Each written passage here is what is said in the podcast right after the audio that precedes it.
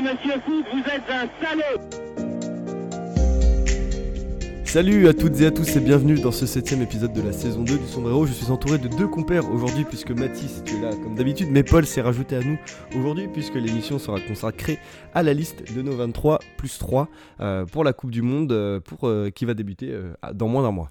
Tout à fait, salut à tous, bienvenue dans ce nouvel épisode. Bonjour Paul, tu es avec nous pour ce nouvel épisode du Sombrero. Salut les gars, salut Mathis, salut Eno et donc on va commencer euh, sans plus tarder parce qu'à mon avis on en a pour euh, un petit peu de temps.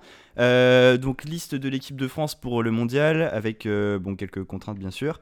D'abord on va partir du principe qu'on a une liste de 23 chacun avec 3 jokers si on peut appeler ça comme ça. Sachant qu'on précise que cette fois pour la Coupe du Monde chaque sélectionneur peut mettre jusqu'à entre 23 et 26 joueurs sur la feuille de match. Donc ce sera pas le même cas qu'à l'Euro où on doit mettre des joueurs en tribune si on en emmène plus que nécessaire. Euh, on s'est basé bon, sur la sélection de joueurs français euh, du journal d'équipe, environ 75-80 euh, joueurs, je crois. C'était assez exhaustif. Et le dernier élément, c'est qu'on ne s'est pas fixé de jauge numérique pour chaque poste, c'est-à-dire on ne s'est pas dit on met 9 défenseurs ou ainsi de suite. c'est un petit peu à la libre appréciation de, chacun. voilà, et puis avant de commencer par les gardiens qu'on a choisi d'emmener au Qatar, Juste la petite précision au niveau des blessures, pour l'instant on a Kanté qui est euh, incertain, euh, c'est sûr pour euh, qui est même pas incertain, qui est absent pour cette Coupe du Monde, et des petits doutes sur, enfin des gros doutes même sur Mike Maignan, Raphaël Varane, Lucas Hernandez et Paul Pogba. Exactement Mathis, on va du coup directement commencer par, euh, par l'un des blessés que tu n'as pas évoqué qui est peut-être un petit peu aussi incertain. Euh, c'est Steve Mandanda qui s'est blessé euh, hier avec le Stade Rennais, on ne connaît pas encore la durée exacte de son indisponibilité. On va commencer, et comme nous sommes polis, ce sont les invités qui vont commencer, puisque pour les gardiens, donc trois postes, je pense qu'on est tous d'accord sur ça, même si comme tu l'as dit, on n'avait pas fixé de, de barrière numérique à proprement parler. Donc Paul, donne-nous tes, trois gardiens, donne le club et, et le joueur. Bon, c'est pas sur les gardiens qu'on va réellement faire de surprise. On va partir sur euh, Loris, évidemment, gardien de Tottenham. Steven s'il est remis à temps, j'y crois. C'est un pilier de l'équipe, c'est le papa un peu. Il a besoin de leader un peu dans cette équipe-là. Et en troisième, je mettrai Areola. Euh, bon gardien de West Ham. Il fera largement l'affaire en, tant que troisième gardien. Il fera pas de vague. Donc euh, c'est pile ce qu'il nous faut en tant que troisième gardien. Et voilà pour moi.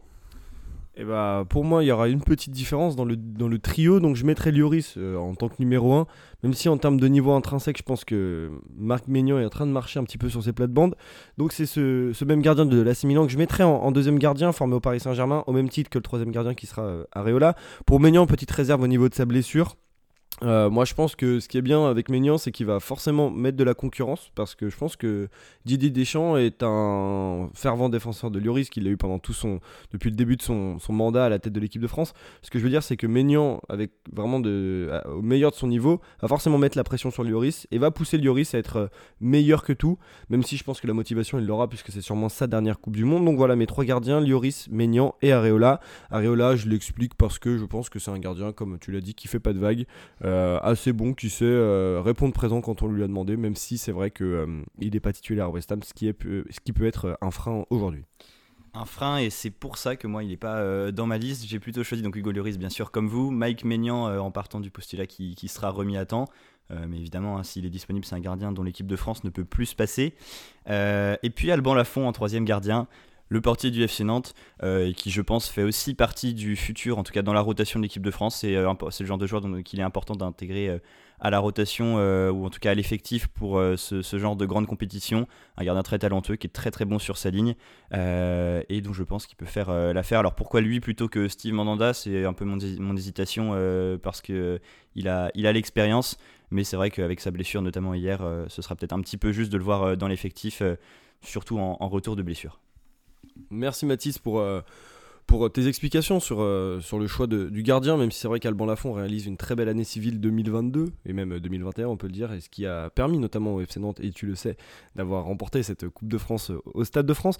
On va du coup passer à, nos 9 prochains joueurs. Je pense que tout le monde en a quasiment 9, 8 ou 9. ce sont la ligne défensive. Alors, libre à vous de présenter comme, comme vous le voulez. Moi, ce sera par poste, c'est-à-dire que voilà, je dirai par poste, mais vous pouvez le dire comme vous voulez. Donc, la parole est à Paul. Paul, quels sont tes, tes défenseurs que tu as retenus pour la Coupe du Monde? Merci Lino. Donc on va commencer par les défenseurs centraux. Évidemment, tout dépend euh, des blessures à ce poste, euh, sachant que Lucas Hernandez est très incertain pour la Coupe du Monde, tout comme euh, Raphaël Varane. Bon, choisis quand même Lucas, tout dépend de son retour. Kimpembe, pour moi, qui est essentiel euh, en équipe de France, Presnel, euh, n'en déplaise à, Lino euh, au vu de son comportement, mais pour moi, c'est un pilier de l'équipe de France. Raphaël Varane, c'est la colonne vertébrale de l'équipe de France euh, en charnière centrale.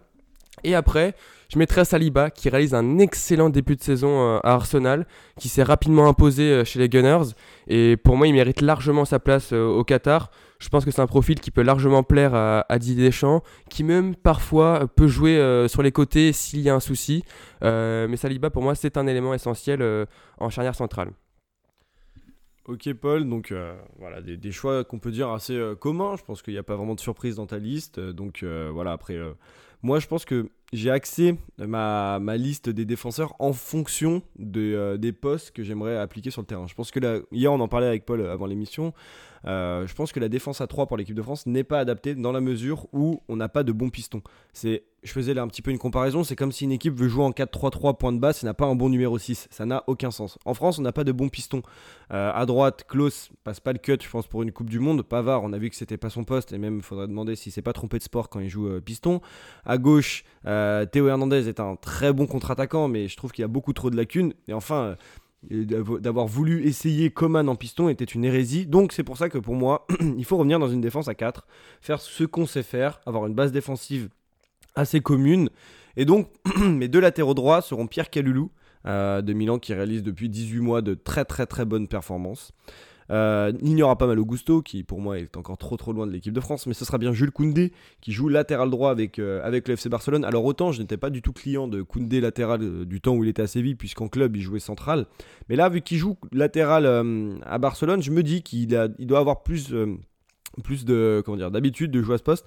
Et surtout je l'ai trouvé assez performant en début de saison notamment. Après en, en centraux plutôt central droit euh, bah, Varane bien sûr comme tu l'as dit Paul c'est la la, la colonne vertébrale qui retrouve qui plus est un, bon niveau avec Manchester accompagné de Konaté. Pour moi ce sont les deux centraux droits euh, de l'équipe de France. Et enfin euh, dans mes centraux gauche j'en ai pris trois. J'ai pris Lucas Hernandez donc qui est blessé.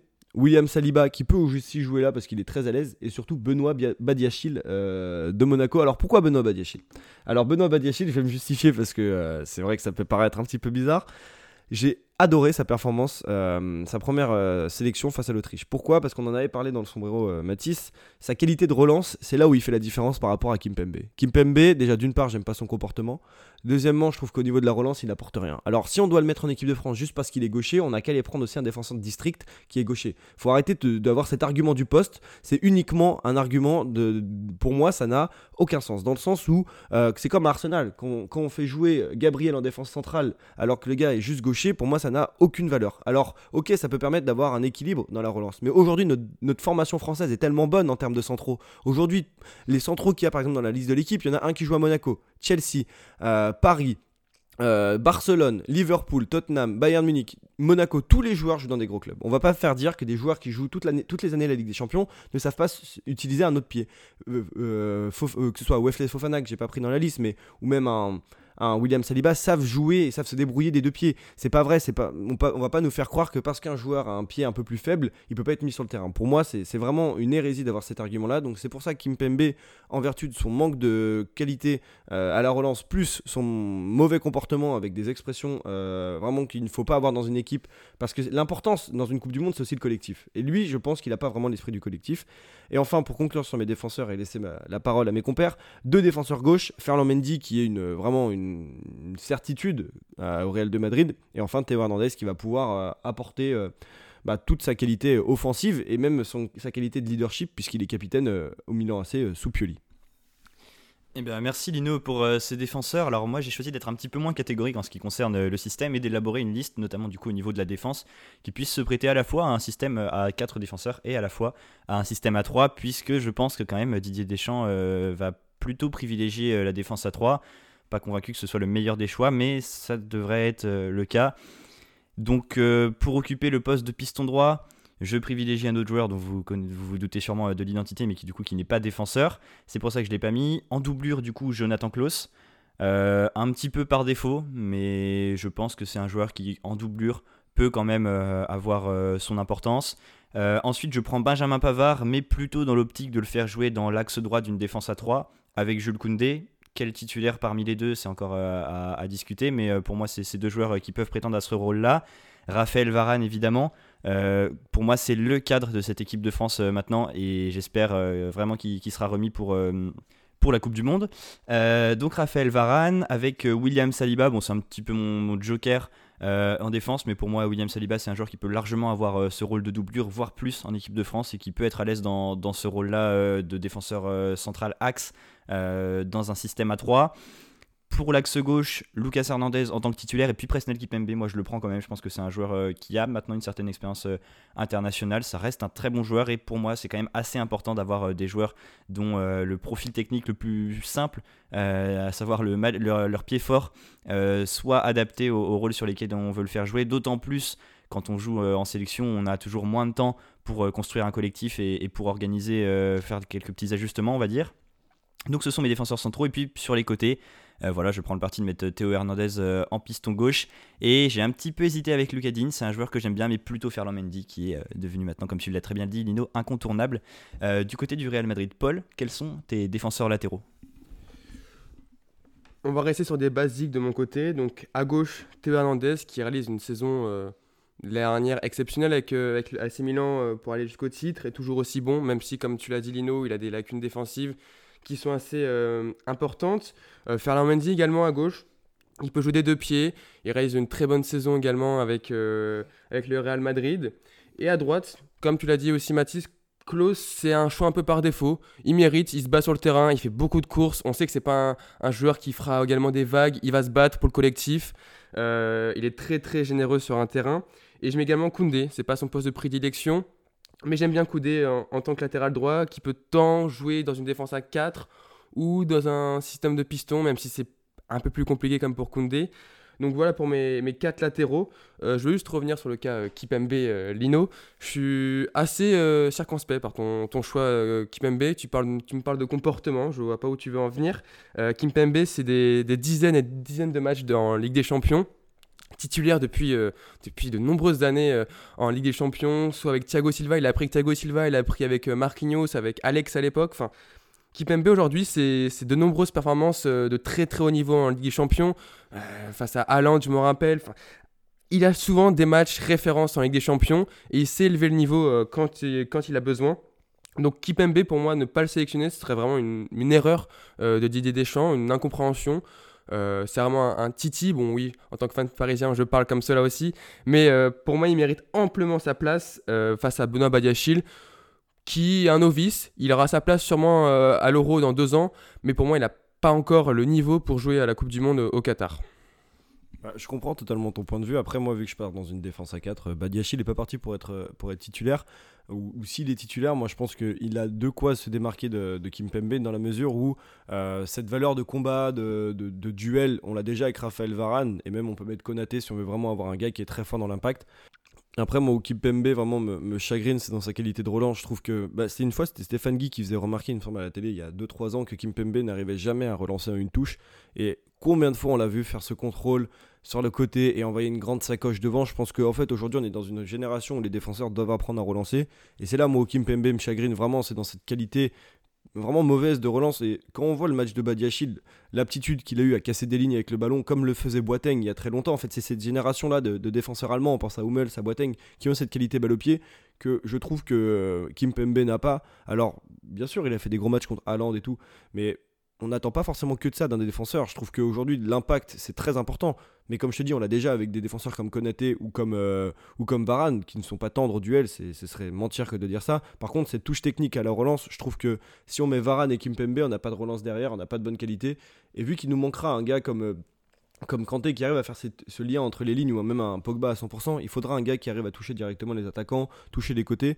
Et donc, bah, hum, c'est pour ça que Kimpembe, en plus, euh, n'est pas dans ma liste. Et en plus, cette dimension de moi, de vraiment de mauvais caractère, je me rappelle d'un. Bah, déjà, il y a le match face à Brest cette saison où il n'est pas, pas exemple de tout reproche de la manière dont il s'exprime par rapport à l'arbitre, mais aussi souvent des tacles à retardement. Moi, je me rappelle la fin de saison dernière, après l'élimination contre le Real, il faut savoir garder ses nerfs, il faut savoir. Euh, faut savoir euh, garder la, tête froide. Et c'est aussi pour ça que j'ai douté de, de Coman euh, dans cette liste, parce que Coman, son comportement à l'euro avait été vraiment ridicule. Et pour moi, la notion de collectif dans une équipe, pour une Coupe du Monde est tellement importante. Il faut vivre un mois euh, ensemble, plus d'un mois avec la préparation, la pression.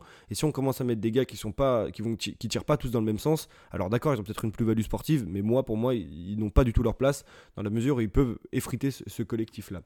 Euh, après, je comprends totalement votre point de vue, mais euh, je pense qu'on a, on a, je sais pas si Mathis, tu veux donner ton avis sur la question, mais sinon, on peut passer au milieu, enfin, comme tu le souhaites. Ouais, peut-être juste euh, un, point au niveau euh, des blessures, parce qu'on a parlé de Badiachil, c'est vrai que c'est un débat, euh, mais c'est un débat qui pourrait être tranché aussi par le, statut de la blessure de Lucas Hernandez. C'est vrai que si ce joueur-là, qui est aussi, on a parlé de Varane, mais très très important pour le collectif, pour la défense de l'équipe de France, vient à être indisponible pour la Coupe du Monde, bah effectivement, Badiachil derrière est une option crédible. On passe au milieu. comment est-ce qu'on compose cet entrejeu de l'équipe de France? Pareil, il y a aussi là une question de, de système. Est-ce qu'on joue à 3 Est-ce qu'on joue à 2 euh, une sentinelle, un double pivot plutôt, et une petite aussi pénurie de, joueurs avec les blessures de N'Golo Kanté et Paul Pogba. Paul, à toi la parole. Oui Mathis, avec la blessure de N'Golo Kanté, on est un peu en manque de milieu pour le, pour le Qatar, sachant aussi que Pogba, entre les blessures et les histoires avec sa famille, c'est pas très simple. Euh, bon, même malgré ses problèmes avec Pogba, je sélectionne que même à 60%, un Pogba à 60%, ça vaut, ça vaut largement euh, sa place euh, dans l'équipe. Pour moi, Pogba, tout dépend de son retour, des prochains matchs euh, avec la Juve.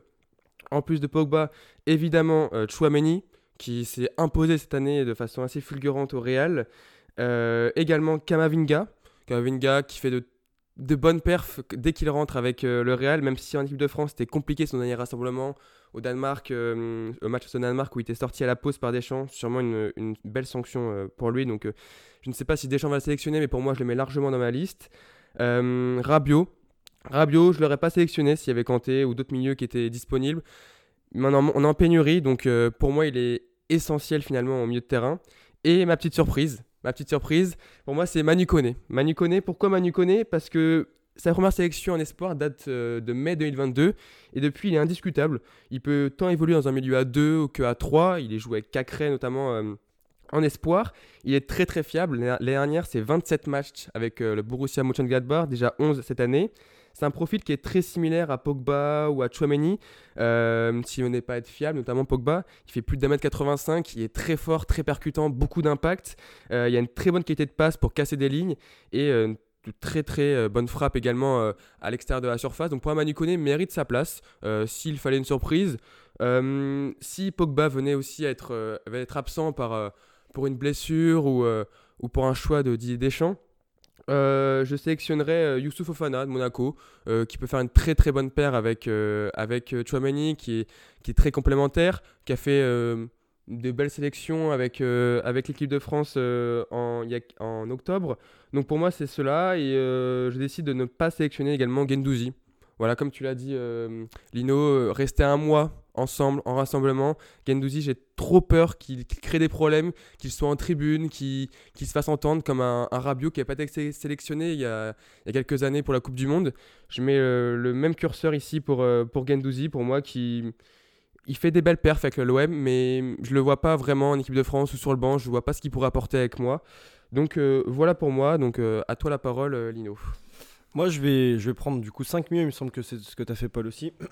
donc, moi, c'est assez, euh, assez conventionnel hein, ce que j'ai fait, contrairement aux défenseurs. Donc, Pogba, donc euh, voilà, comme tu l'as dit, euh, patron, même s'il joue pas forcément, on le sait qu'il va apporter quelque chose. Et moi, je crois un petit peu à un destin à la Zidane 2006, un retour à la dernière minute et qui nous sort une grande Coupe du Monde. Après, à côté, bah, vraiment l'autre alternative, peut-être le meilleur milieu français actuellement, et c'est un petit peu inquiétant parce que sa première sélection était en mars dernier, c'est euh, Chouameni qui s'est imposé euh, en 8 mois comme un vrai pilier de l'équipe.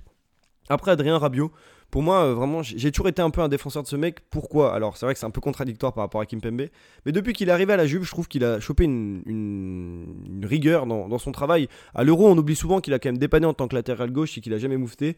Euh, je pense que c'est vraiment une, fiabilité sur laquelle on peut se reposer euh, Rabiot et en plus il fait un très bon début de saison pour avoir regardé quelques matchs de la Juve oui je suis masochiste pour regarder les matchs d'Allegri mais j'ai vraiment bien aimé Rabiot qui retrouve je trouve bah, un petit peu ces, talents qu'il avait euh, au début au Paris Saint-Germain. Et enfin, mes deux derniers choix, ce sont Gendouzi et Kamavinga. Alors pourquoi Gendouzi plus que Fofana? Je préfère Fofana à Gendouzi, mais Gendouzi a plus de garanties euh, en équipe de France, a déjà plus joué. C'est vrai qu'en termes de niveau pur, j'aurais pu mettre Fofana, mais globalement, en fait, la faille de, mes 5 choix, j'ai essayé de, les, de, mes, comment dire, de limiter cette casse-là, c'est qu'on n'a aucun joueur qui est bon entre les lignes. moi, j'aurais, si, si Lemar avait été en forme ou si un Fekir avait été encore plus en forme, j'aurais pris un des deux joueurs. C'est des joueurs qui arrivent à se positionner dans les demi-espaces, qui arrivent à, se foutre derrière la, ligne du milieu et qui permettent d'avoir euh, des solutions. Il y en a un qui fait ça, qui fait ça en France. On peut penser à, à Savanier, par exemple, qui est très bon avec Montpellier, mais bon, il passe pas le cut, je pense. Ou même un gars comme, euh, comme Tolisso. Je pense que si Tolisso était revenu à un bon niveau depuis un an, on aurait pu l'entendre. Et même, moi, celui pour lequel j'ai vraiment beaucoup de regrets, c'est Tanguy Ndombele. Il fait des saisons avec l'OL qui sont superbes. Euh, depuis qu'il est arrivé à Tottenham, il se perd. Alors là, il a la chance d'être prêté à Naples, qui tourne plutôt bien. Il n'a pas un rôle majeur dans l'équipe, mais j'aurais bien aimé pouvoir euh, avoir un joueur qui, est bon entre les lignes. Toutefois, c'est pas pas le cas et c'est pour ça que j'ai mis euh, en joker et on le, on le, dira à la fin un joueur capable de se placer entre les lignes pour apporter un petit peu de, de, solution à ce milieu qui est un petit peu monotone à mon goût, même si rempli de talent. Alors, comme vous, moi j'ai du coup 5 milieux, mais aussi 2 deux, de mes 3 jokers qui sont dans ce secteur de jeu-là. Euh, vous l'avez très bien expliqué, je ne vais pas revenir dessus. Pour moi, le cadre, le meilleur milieu français actuellement, c'est Aurélien Chouameni. Je pense que ça fait pas beaucoup débat. Comme toi, Paul, un Pogba, même à 60%, je l'emmène euh, les yeux fermés. Donc, ce sont mes deux premiers joueurs. Euh, Adrien Rabiot, que j'aurais tendance à trouver peut-être un peu trop irrégulier, qui peut manquer un peu de fiabilité? maintenant, ça reste quand même un joueur qui actuellement a un vrai vécu en équipe de France, qui effectivement sur ses dernières sorties avec le maillot tricolore a plutôt convaincu, et donc que j'emmène compte tenu aussi des, des petits euh, problèmes numériques qu'on a euh, à ce poste-là. J'emmène également Eduardo Camavinga, pareil, peut-être pas sûr qu'il aurait survécu à un Kanté euh, en pleine forme au vu de ses dernières performances avec les Bleus, mais ça reste pour moi un joueur très fiable qui est sur la pente ascendante et qui aura un rôle à jouer dans l'équipe de France dans, dans, ces prochaines années. et puis Matteo Gendouzi, c'est mon cinquième milieu, on va dire, sûr. Euh, qui commence aussi à avoir un petit vécu en équipe de France. Il est assez polyvalent, je pense qu'il peut jouer à plusieurs postes euh, au milieu. Il a quand même aussi de l'expérience euh, avec, avec l'OM. Je suis pas convaincu que ce soit vraiment un, potentiel élément perturbateur pour cette équipe de France. C'est un joueur, je pense, qui va pas se permettre de faire non plus trop de vagues en équipe de France au vu de son statut qui n'est pas indiscutable. Donc voilà pour mes 5 milieux. Et on va dire deux jokers. Euh, dont une petite surprise. J'emmènerai Youssouf Fofana d'abord euh, de Monaco euh, parce que c'est un joueur qui peut être très intéressant, notamment en double pivot. Là aussi, une certaine polyvalence, mais en double pivot, ça peut être vraiment une bonne solution pour pallier encore une fois l'absence de Kanté et probablement de, de, Paul Pogba aussi. Et pourquoi pas Maxence Cacré aussi euh, c'est pas un choix, on va dire, absolument euh, défini, mais en joker, je pense que ça peut s'entendre. J'ai un petit peu hésité avec Benjamin André aussi. C'est deux très bons joueurs de Ligue 1 euh, qui peuvent apporter quelque chose au milieu. C'est vrai que ce, milieu de l'équipe de France, tu l'as très bien dit, Lino souffre de, joueurs qui peuvent amener quelque chose d'un petit peu différent, peut-être un petit peu plus haut sur le terrain. En double pivot, on a du monde, mais c'est vrai que pour jouer un petit peu plus haut entre les lignes, comme tu l'as dit, c'est un petit peu plus compliqué. Donc Maxence Cacré pour moi aussi parce que c'est un joueur qui je pense euh, avec toute sa qualité technique et sa, fraîcheur aussi euh, dans le turnover, dans la rotation peut être intéressant et je pense quand même que c'est un joueur qui aura un rôle à jouer dans l'équipe de France de ces prochaines années et qui mériterait donc euh, à ce titre d'être intégré à un collectif dès cette Coupe du Monde là.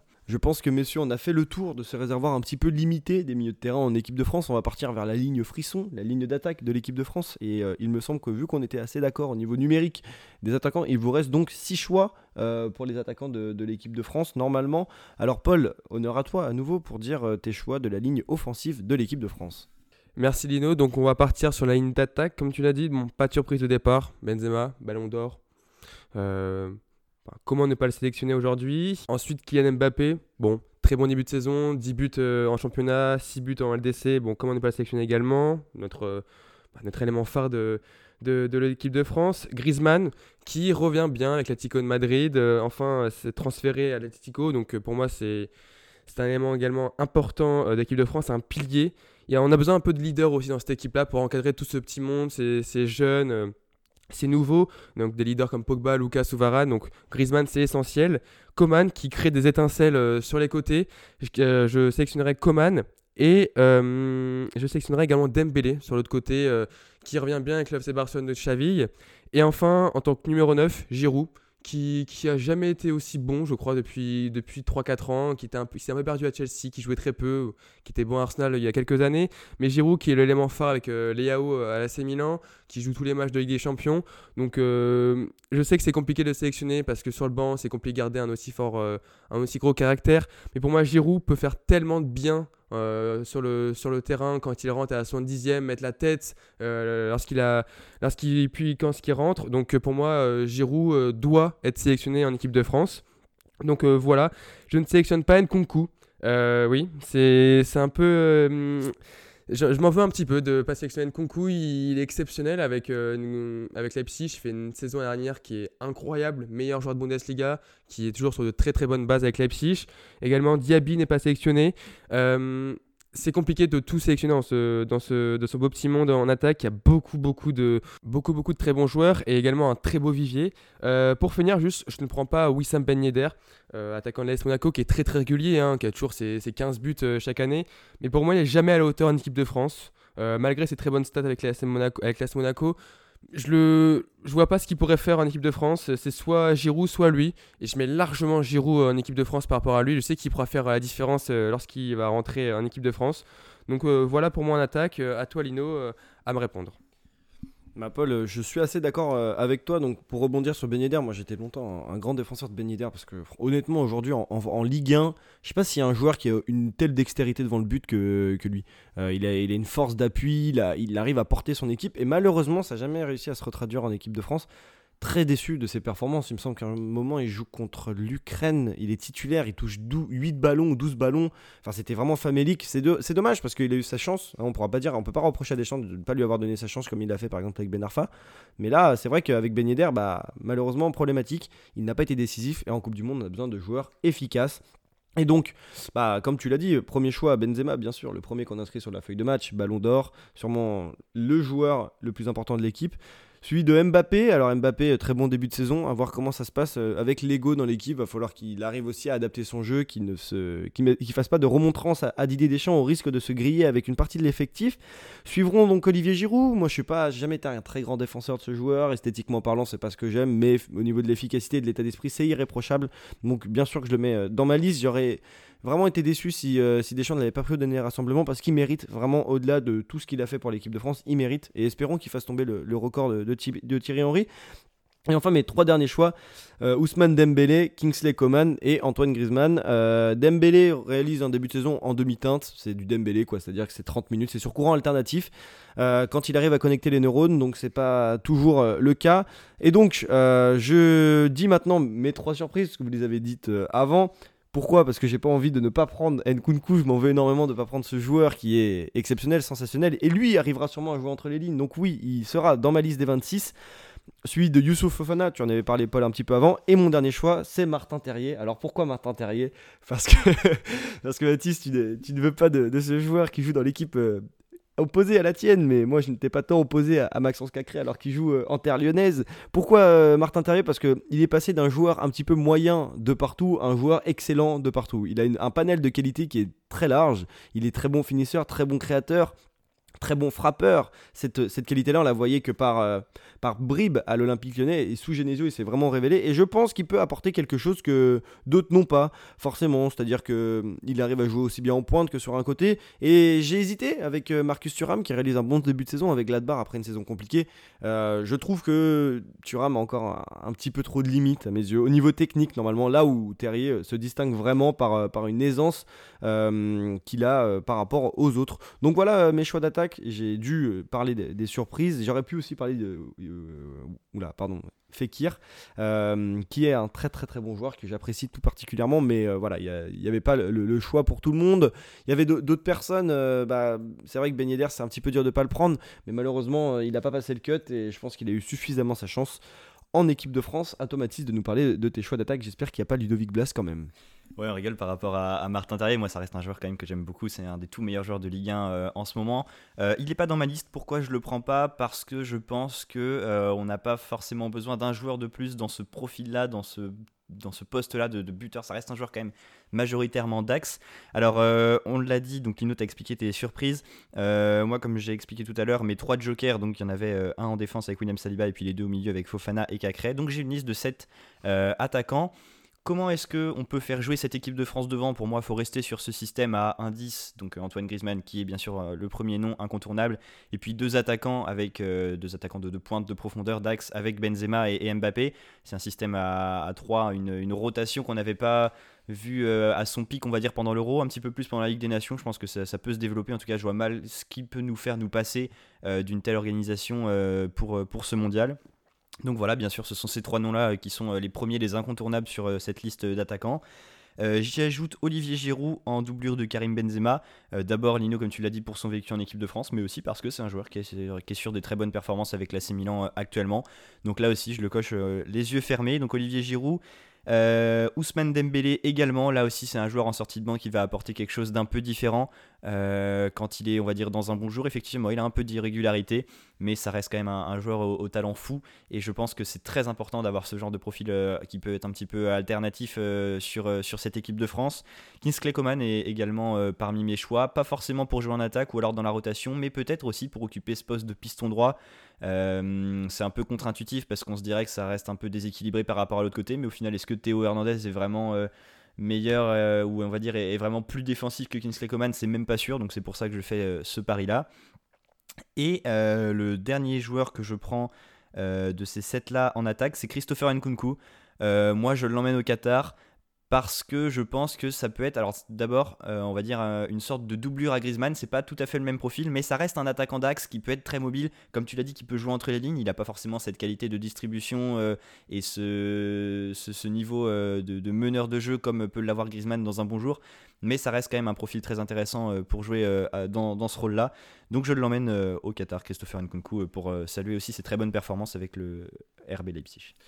Et euh, tu vois, Mathis, où, je suis d'accord avec toi dans, le choix de, prendre Nkunku et encore plus par rapport à Diaby, je pense que ce sont deux joueurs qui sont pétris de talent, deux joueurs formés au Paris Saint-Germain en fait, aujourd'hui, dans le système que, veut mettre en place Didier Deschamps avec ce, trio d'attaque, un joueur comme Nkunku dans la percussion, mais plutôt dans axial plus que sur le côté, a sa place. C'est-à-dire qu'aujourd'hui, pour moi, il est plus cohérent de prendre un, euh, Fekir euh, qu'un Diaby, non pas en raison de la forme actuelle, mais plus en raison de la manière dont Deschamps veut jouer. Après, si on se réfère à la manière dont moi j'aurais aimé que Deschamps joue, c'est-à-dire dans un 4-2-3-1, c'est vrai que prendre un, un Moussa Diaby qui est bien plus un joueur sur le côté qu'un Nkunku, ça s'entend.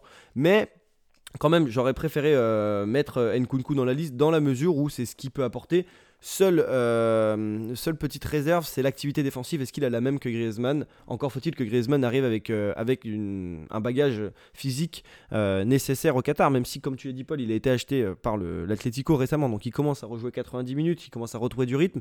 Mais ce sont un petit peu toutes ces modalités qui font qu'on ne prend pas uniquement des joueurs en raison d'un niveau intrinsèque, mais ça rentre aussi dans un projet de jeu, ça rentre aussi dans, un, dans des qualités qui sont plus ou moins mises en avant par, par Deschamps. Par exemple, Deschamps, je pense qu'il porte vraiment attention sur la qualité de relance de ses défenseurs. Donc c'est pour ça aussi qu'il peut expliquer le choix de, de Badiachil par rapport à un autre. Et par rapport à Fofana, par exemple, par rapport à Wesley Fofana, parce qu'aucun de nous trois n'en parle, mais c'est quand même le défenseur le, plus cher de l'histoire devant Van Dyke, il me semble. C'est quand même un, joueur avec beaucoup de qualité, mais il n'a pas, il pas eu d'expérience en équipe de France, et surtout, il va falloir qu'il progresse sur certains points que, euh, notamment, Saliba a déjà passé. Donc voilà, pour vous montrer qu'il y avait une, pluralité de facteurs, je ne sais pas si messieurs, vous voulez rajouter euh, quelque chose par rapport à la liste, peut-être que Paul, tu vas apporter euh, quelques petites précisions. Moi, c'est un petit point un peu sur euh, Kingsley Coman, pour moi qui, je pense, devrait être l'élément phare de l'équipe. Je le mets titulaire pour moi dans mon équipe, euh, comme toi, en Lino, en K2-3-1, sur le côté droit.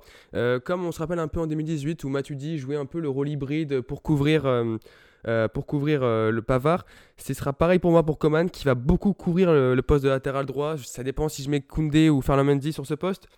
Mais pour moi, il jouera un rôle essentiel, Coman, qui comme euh, un peu un rôle de piston, mais un piston très haut qui fera beaucoup, beaucoup d'efforts, qui devrait être très, euh, très percutant, beaucoup de centres pour, euh, pour KB9, ou même beaucoup de, comment dire, de liens avec, avec Kylian Mbappé. Donc Coman, pour moi, c'est vraiment...